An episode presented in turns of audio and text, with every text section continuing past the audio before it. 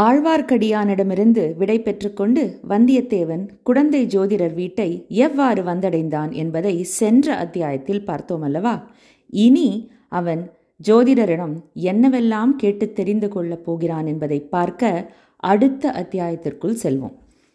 பதிமூன்றாம் அத்தியாயம். வளர்பிறை சந்திரன்.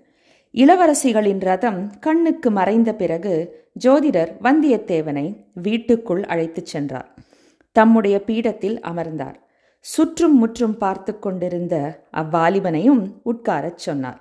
அவனை ஏற இறங்க பார்த்தார். தம்பி நீ யார்? எங்கே வந்தாய்? என்று கேட்டார். வந்தியத்தேவன் சிரித்தான். என்னப்பா சிரிக்கிறாய்? இல்லை தாங்கள் இவ்வளவு பிரபலமான ஜோதிடர். என்னை கேள்வி கேட்கிறீர்களே.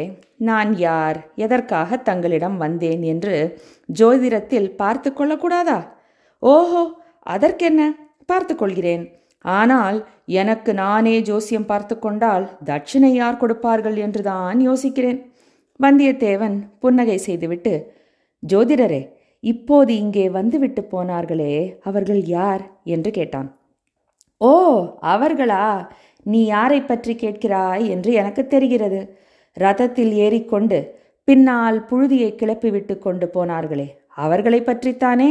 என்று குழந்தை ஜோதிடர் சுற்றி வளைத்து கேட்டார். ஆமாம் ஆமாம் அவர்களை பற்றித்தான் கேட்டேன். நன்றாக கேள் கேட்க வேண்டாம் என்று யார் சொன்னது? அவர்கள் இரண்டு பேரும் இரண்டு பெண்மணிகள். அது எனக்கே தெரிந்து போய்விட்டது. ஜோதிடரே நான் குருடன் இல்லை. ஆண்களையும் பெண்களையும் நான் வித்தியாசம் கண்டுபிடித்து விடுவேன். பெண் வேடம் பூண்ட ஆணா இருந்தால் கூட எனக்கு தெரிந்து போய்விடும். பின்னே என்ன கேட்கிறாய்?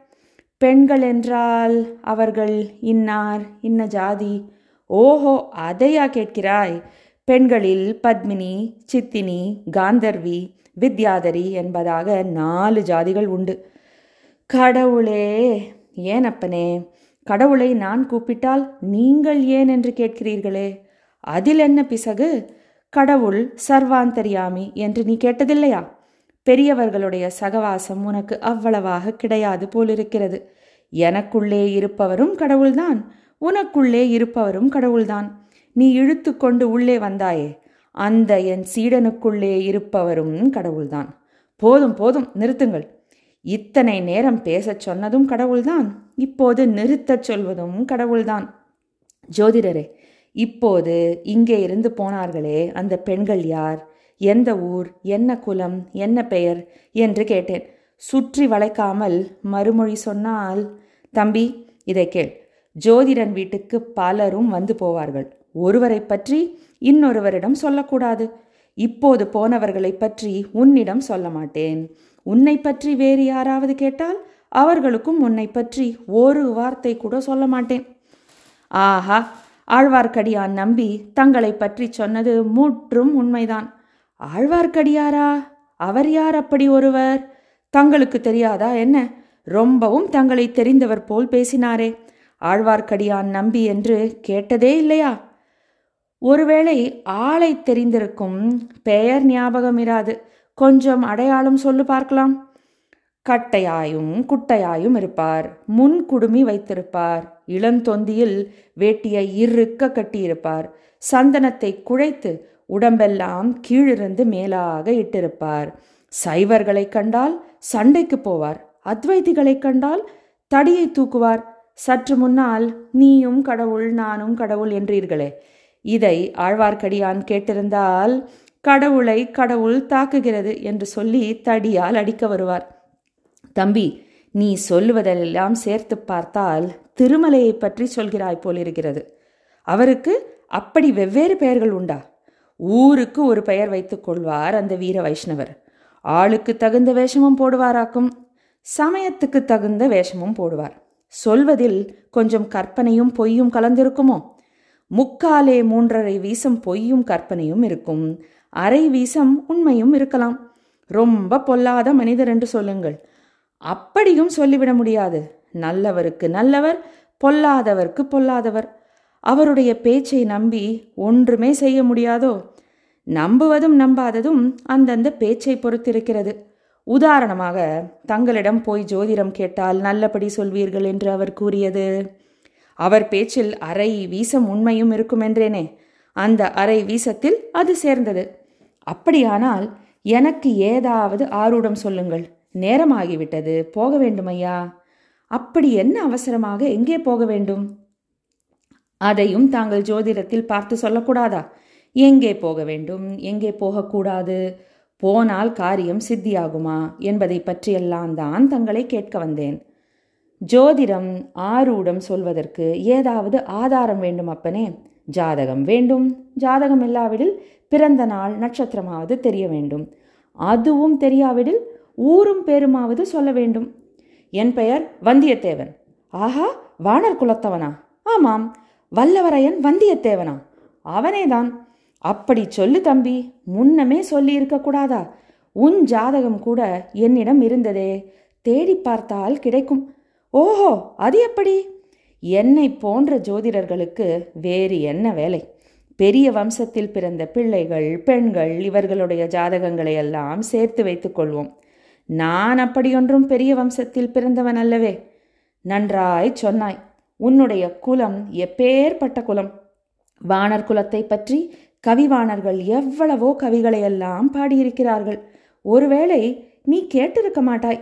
ஒரு கவிதையைத்தான் சொல்லுங்களேன் கேட்போம். ஜோதிடர் உடனே பின்வரும் பாடலை சொன்னார். வாணர் புகழுரையாவாயுண்டோ மா கதர்கோன் வாணன் பெயரெழுதா மார்புண்டோ? வாணன் கொடி தாங்கி நில்லாத கொம்புண்டோ? உண்டோ அடி தாங்கி நில்லா அரசு? ஜோதிடர் இசைப்புலவர் அல்லவென்பதை அவர் பாடும்போது வெளியாயிற்று. கவி எப்படி இருக்கிறது? என்று கேட்டார். கவி காதுக்கு நன்றாகத்தான் இருக்கிறது. ஆனால் என்னுடைய கொடியை ஏதாவது ஒரு மாட்டின் கொம்பிலே நான் கட்டிவிட்டால்தான் உண்டு. அரச மரத்துக்கு கிளை மேல் ஏறி நின்றால்தான் அரசு என் அடியை தாங்கும். அது கூட சந்தேகம்தான். கனம் தாங்காமல் கிளை முறிந்து என்னையும் கீழே தள்ளினாலும் தள்ளும் என்றான் வந்தியத்தேவன். இன்றைக்கு உன் நிலைமை அப்படி. நாளைக்கு எப்படி இருக்கும் என்று யார் கண்டது? என்றார் ஜோதிடர். தாங்கள் கண்டிருப்பீர்கள் என்றல்லவா? எண்ணி வந்தேன் என்றான் வல்லவரையன். நான் என்னத்தை கண்டேன் தம்பி? எல்லோரையும் போல் நானும் அற்ப ஆயுள் படைத்த மனிதன்தானே. ஆனால் கிரகங்களும் நட்சத்திரங்களும் வருங்கால நிகழ்ச்சிகளை சொல்கின்றன. அவை சொல்லுவதை நான் சிறிது கண்டறிந்து கேட்பவர்களுக்கு சொல்கிறேன். அவ்வளவுதான்.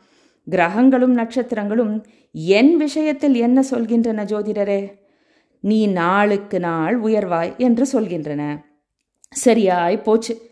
இப்போதுள்ள உயரமே அதிகமாய் இருக்கிறது உங்கள் வீட்டில் நுழையும் போது குனிய வேண்டியிருக்கிறது. இன்னும் உயர்ந்து என்ன செய்வது? அப்படியெல்லாம் பொதுவாக சொல்லாமல் குறிப்பாக ஏதாவது சொல்லுங்கள். நீ ஏதாவது குறிப்பாக கேட்டால் நானும் குறிப்பாக சொல்லுவேன். சரி நான் தஞ்சாவூருக்கு போகிற காரியம் கைகூடுமா? சொல்லுங்கள். நீ தஞ்சாவூருக்கு உன் சொந்த காரியமாக போகிறதானால் போகிற காரியம் கைகூடும். இப்போது உனக்கு ஜெயகிரகங்கள் உச்சமாயிருக்கின்றன. பிறருடைய காரியமாக போவதாயிருந்தால் அந்த மனிதர்களுடைய ஜாதகத்தை பார்த்துத்தான் சொல்ல வேண்டும். வந்தியத்தேவன் தலையை ஆட்டிக்கொண்டு மூக்கின் மேல் விரலை வைத்து ஜோதிடரே தங்களைப் போல் சாமர்த்தியசாலியை நான் பார்த்ததே இல்லை என்றான். முகஸ்துதி செய்யாதே தம்பி என்றார் ஜோதிடர். இருக்கட்டும் கேட்க வேண்டியதை தெளிவாகவே கேட்டுவிடுகிறேன். தஞ்சாவூரில் சக்கரவர்த்தியை தரிசிக்க விரும்புகிறேன். அது சாத்தியமாகுமா? என்னை விட பெரிய ஜோதிடர்கள் இருவர் தஞ்சாவூரில் இருக்கிறார்கள். அவர்களைத்தான் கேட்க வேண்டும். அவர்கள் யார்? பெரிய பழுவேட்டரையர் ஒருவர் சின்ன பழுவேட்டரையர் ஒருவர். சக்கரவர்த்தியின் உடல்நிலை மிக மோசமாயிருப்பதாக சொல்கிறார்களே அது உண்மையா? யாராவது ஏதாவது சொல்லுவார்கள். சொல்வதற்கென்ன? அதையெல்லாம் நம்பாதே வெளியிலும் சொல்லாதே. சக்கரவர்த்திக்கு ஏதாவது நேர்ந்து விட்டால் அடுத்த பட்டம் யாருக்கு என்று சொல்ல முடியுமா? அடுத்த பட்டம் உனக்கும் இல்லை எனக்கும் இல்லை. நாம் ஏன் அதை பற்றி கவலைப்பட வேண்டும்? அந்த மட்டில் தப்பி பிழைத்தோம் என்றான் வந்தியத்தேவன். உண்மைதான் தம்பி. பட்டத்துக்கு பாத்தியதை என்பது சாதாரண விஷயம் அல்ல. மிக்க அபாயகரமான விஷயம். ஜோசியரே தற்சமயம் காஞ்சியில் இருக்கிறாரே இளவரசர் ஆதித்த கரிகாலர். அவருடைய யோகம் எப்படி இருக்கிறது? ஜாதகம் கைவசம் இல்லை தம்பி. பார்த்துத்தான் சொல்ல வேண்டும். சரி மதுராந்தகரின் யோகம் அது எப்படி? அவருடையது விசித்திரமான ஜாதகம். பெண்களின் ஜாதகத்தை ஒத்தது. எப்போதும் பிறருடைய ஆதிக்கத்துக்கு உட்பட்டிருப்பது. இப்போது கூட சோழ நாட்டில் பெண்ணரசு நடைபெறுவதாக சொல்கிறார்களே. அல்லி ராஜ்யத்தை விட மோசம் என்கிறார்களே. அப்படி எங்கே சொன்னார்கள்? கொள்ளிடத்துக்கு வடக்கே சொல்கிறார்கள். பெரிய பழுவேட்டரையர் புதியதாக மனம் புரிந்து கொண்ட இளையராணியின் ஆதிக்கத்தை பற்றி சொல்கிறார்கள் என்று நினைக்கிறேன். என்றார் ஜோதிடர். நான் கேள்விப்பட்டது வேறு. நீ என்ன கேள்விப்பட்டாய்? சக்கரவர்த்தியின் திருக்குமாரி குந்தவை பிராட்டிதான் அவ்விதம் பெண்ணரசு செலுத்துவதாக சொல்கிறார்கள். ஜோதிடர் சற்றே வந்தியத்தேவனின் முகத்தை உற்று பார்த்தார். சற்று முன் அந்த வீட்டிலிருந்து சென்றது குந்தவை தேவி என்று தெரிந்து கொண்டுதான் அவ்விதம் கேட்கிறானோ என்று முகத்திலிருந்து அறிய முயன்றார். ஆனால் அதற்கு அறிகுறி ஒன்றும் தெரியவில்லை. சுத்த தவறு தம்பி சுந்தர சோழ சக்கரவர்த்தி தஞ்சையில் இருக்கிறார். குந்தவை பிராட்டியோ பழையாறையில் இருக்கிறார். மேலும் மேலும் என்ன? ஏன் நிறுத்திவிட்டீர்கள் பகலில் பக்கம் பார்த்து பேச வேண்டும். இரவில் அதுவும் பேசக்கூடாது. ஆனால் உன்னிடம் சொன்னால் பாதகமில்லை. இப்போது சக்கரவர்த்திக்கு அதிகாரம் ஏது? எல்லா அதிகாரங்களையும் பழுவேட்டரையர்கள் அல்லவா செலுத்துகிறார்கள்? இப்படி சொல்லிவிட்டு ஜோதிடர் வந்தியத்தேவனுடைய முகத்தை மறுபடியும் ஒரு தடவை கவனமாக பார்த்தார். ஜோசியரே நான் பழுவேட்டரையரின் ஒற்றன் அல்ல. அப்படி சந்தேகப்பட வேண்டாம். சற்று முன்னால் ராஜ்யங்களும் ராஜவம்சங்களும் நிலைத்து நில்லாமை பற்றி சொன்னீர்கள். நான் பிறந்த வானர் குலத்தையே உதாரணமாக சொன்னீர்கள். தயவு செய்து உண்மையை சொல்லுங்கள். சோழ வம்சத்தின் வருங்காலம் எப்படி இருக்கும்? சந்தேகம் சிறிதுமின்றி சொல்கிறேன். ஆனி மாத கடைசியில் காவேரியிலும் காவேரியின் கிளை நதிகளிலும் புதுவெள்ளம் வரும். அப்போது அது நாளுக்கு நாள் பெருகப் போகும் புதுவெள்ளம் என்பது காவேரி தீரத்தில் உள்ளவர்களுக்கு நன்றாய் தெரியும். ஆவணி புரட்டாசி வரையிலும் வெள்ளம் பெருகிக் கொண்டுதான் இருக்கும். கார்த்திகை மார்கழியில் வெள்ளம் வடிய ஆரம்பிக்கும். இது வடிகிற வெள்ளம் என்பதும் காவேரி கரையில் உள்ளவர்களுக்கு தெரிந்து போகும். சோழ சாம்ராஜ்யம் இப்போது நாளுக்கு நாள் பெருகும் புது வெள்ளத்தை ஒத்திருக்கிறது. இன்னும் பல நூறு வருஷம் இது பெருகி பரவிக்கொண்டே இருக்கும். சோழ பேரரசு இப்போது வளர்பிறை சந்திரனாக இருந்து வருகிறது. பௌர்ணமிக்கு இன்னும் பல நாள் இருக்கிறது. ஆகையால் மேலும் மேலும் சோழ சாம்ராஜ்யம் வளர்ந்து கொண்டே இருக்கும்.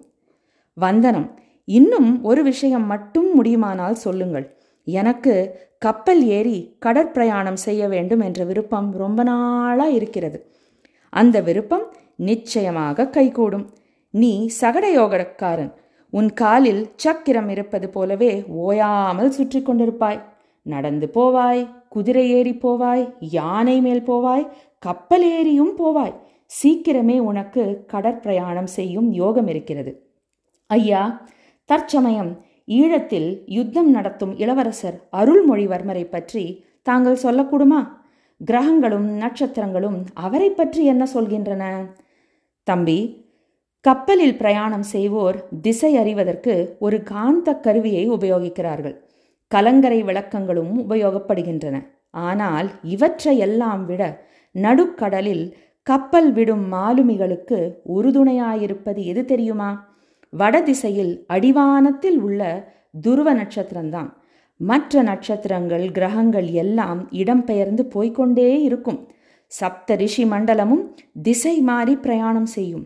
ஆனால் துருவ நட்சத்திரம் மட்டும் இடத்தை விட்டு அசையாமல் இருந்த இடத்திலேயே இருக்கும். அந்த துருவ நட்சத்திரத்தை போன்றவர் சுந்தர சோழ சக்கரவர்த்தியின் கடைக்குட்டி புதல்வரான இளவரசர் அருள்மொழிவர்மர். எதற்கும் நிலை கலங்காத திடசித்தமுடையவர். தியாகம் ஒழுக்கம் முதலிய குணங்களில் போலவே வீர பௌருஷத்திலும் சிறந்தவர். கல்வி அறிவைப் போலவே உலக அறிவும் படைத்தவர். பார்த்தாலும் பசி தீரும் என்று சொல்லக்கூடிய பால் வடியும் கலைமுகம் படைத்தவர். அதிர்ஷ்ட தேவதையின் செல்ல புதல்வர். மாலுமிகள் துருவ நட்சத்திரத்தை குறித்து கொள்வது போல் வாழ்க்கை கடலில் இறங்கும் உன் போன்ற வாலிபர்கள் அருள்மொழிவர்மரை குறியாக வைத்துக்கொள்வது மிக்க பலனளிக்கும் அப்பப்பா அருள்மொழிவர்மரை பற்றி எவ்வளவெல்லாம் சொல்கிறீர்கள்? காதலனை காதலி வர்ணிப்பது போலல்லவா வர்ணிக்கிறீர்கள்? தம்பி காவிரி தீரத்தில் உள்ள யாரை கேட்டாலும் என்னைப் போலத்தான் சொல்வார்கள்.